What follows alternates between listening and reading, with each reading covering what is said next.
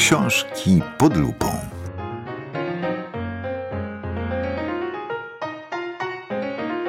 O książce Gorączka Złotych Rybek Kanoko Okamoto w tłumaczeniu Anny Wołcysz rozmawiają Kasia Plichta-Szwarc i Aleksandra Wyperowicz.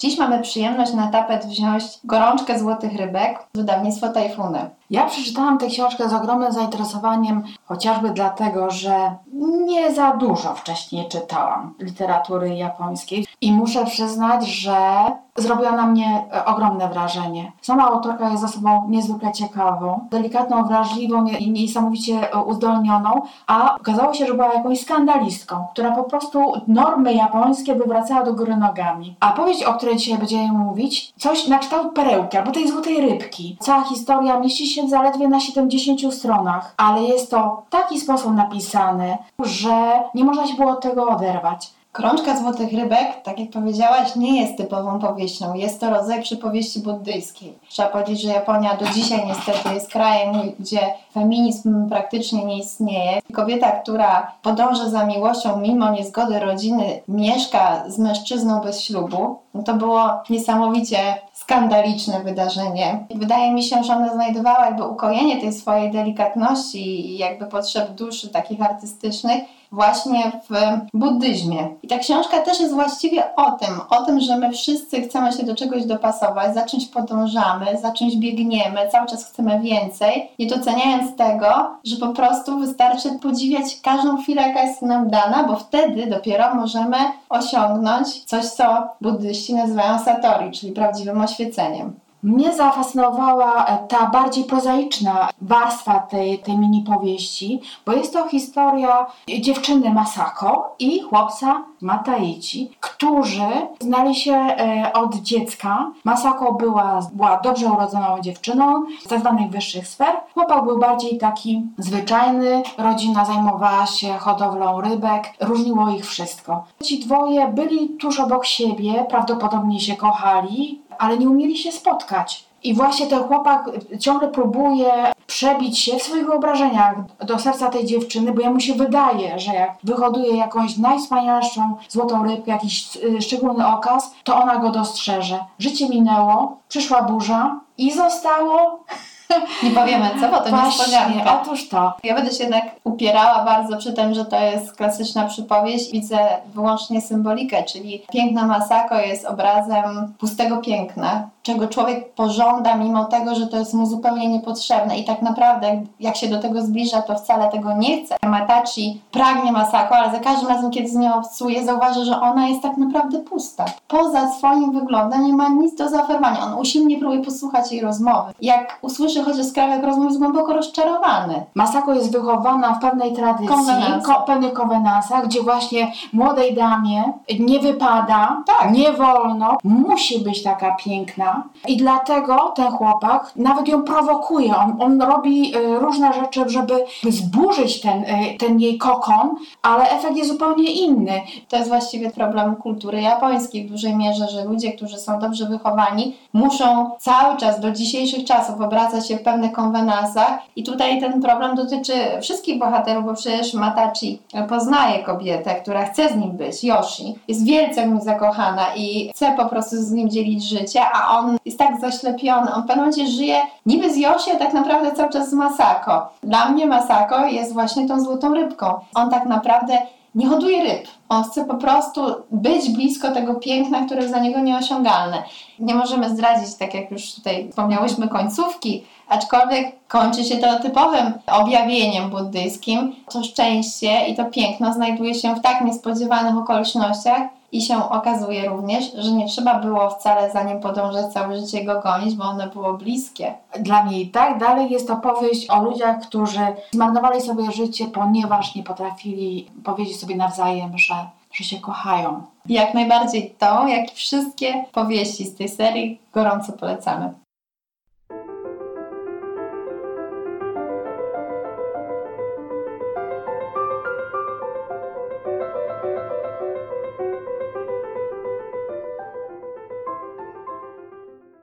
Gorączka złotych rybek. Minęło sześć czy siedem lat, odkąd Mataici był tak blisko Masako. W pierwszej chwili przytłoczony tym, jak zmieniła się w dorosłą kobietę, roztaczającą kobiecą woń, przestraszył się, że jeden jej ruch mógłby obalić jego poczucie seksualnej niezależności. W pewnym momencie poczuł, że coś w nim topnieje i nim się spostrzegł, zbroja, którą planował przywdziać, rozpadła się i zaczął radośnie pławić się w uroku, który roztaczała wokół siebie Masako. Nagle światła lokali i sylwetki przechodniów na ulicy zaczęły się zmysłowo rozmazywać, tak jakby patrzyły na nie przez mgłę perfum, niczym w zaczarowanym, flirtownym śnie, a jego świadomość zaczęła odpływać gdzieś daleko. Mimo to nadal w głębi jego serca pozostał trący się opór, który sprawił, że zwolnił i szedł teraz kilka kroków w tyle za Masako. Chciał spojrzeć na dziewczynę tak obiektywnie, jak tylko było to możliwe. Jego wzrok wędrował od brzegu ściągniętego mocno do tyłu, ozdobionego koronką z irlandzkiego lnu kołnierza, odkrywającego większy niż zazwyczaj kawałek karku, przez wgłębienia w jej idealnie okrągłej, gładkiej jak kafelek terakoty szyi, aż do śnieżno-białego ciała, delikatnego, niczym świeżo ubite, ryżowe ciastko moci. Ma wszystkie cielesne wdzięki, których szuka się u kobiety aż w nadmiarze, pomyślał Mataici, wzdychając cicho. Był sporo wyższy od Masako. Nagle poczuł wstręt do siebie, że tak uporczywie obserwuje swoją towarzyszkę, odwrócił się w bok w nadziei, że zamaskuje ten smutek, kierując wzrok w stronę zacienionych drzew na końcu alejki. Mataici, jesteś pewien, że chcesz zostać hodowcą ryb? zapytała Masako, przekonana, że Mataici jest nadal obok. Trafiła w pustkę. Mataici przyspieszył kilka kroków i zrównał się z nią. Marzyłaby mi się nieco bardziej przyzwoita posada, ale niewiele mogę poradzić w obecnej sytuacji. Co ty mówisz? Na twoim miejscu cieszyłabym się z pracy hodowcy złotych rybek. Masako spochmurniała. Było to najbardziej poważne oblicze, jakie kiedykolwiek u niej widział. To może nie moja sprawa, dodała, ale czy nie uważasz, że najpiękniejsze i najbardziej wolne istoty, jakie może stworzyć człowiek, to właśnie złote rybki? Mataici poczuł się dziwnie. Do tej pory uznawał, że błyskotliwość, którą wyczuwał Masako, była jedynie pewną formą gracji wynikającą z jej uprzywilejowanej pozycji i klasy. Pierwszy raz słyszał, aby wyrażała własną krytyczną opinię na temat życiowych wartości. Czy to przemyślenia, które jej przyszły do głowy w trakcie spaceru? Czy może rozmyślała nad tym od jakiegoś czasu? Tak, e, oczywiście masz rację, ale to tylko złote rybki. Źrenice na rozmarzonej dotąd twarzy Masako zalśniły czernią. Może i jesteś synem hodowcy ryb, ale nie znasz prawdziwej wartości tych stworzeń. Wielu ludzi oddawało za nie życie.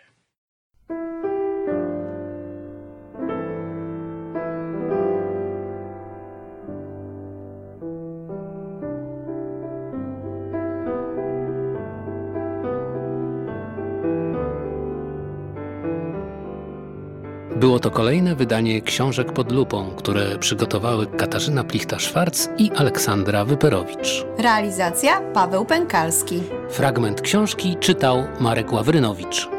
Opieka redakcyjna Marek Ławrynowicz. W audycji wykorzystano muzykę Erika Satie. Adres redakcji Dickensa 15, mieszkania 96, 02 382 Warszawa. Strona internetowa książki pod lupą.pl, adres e-mail redakcja małpa książki pod lupą.pl.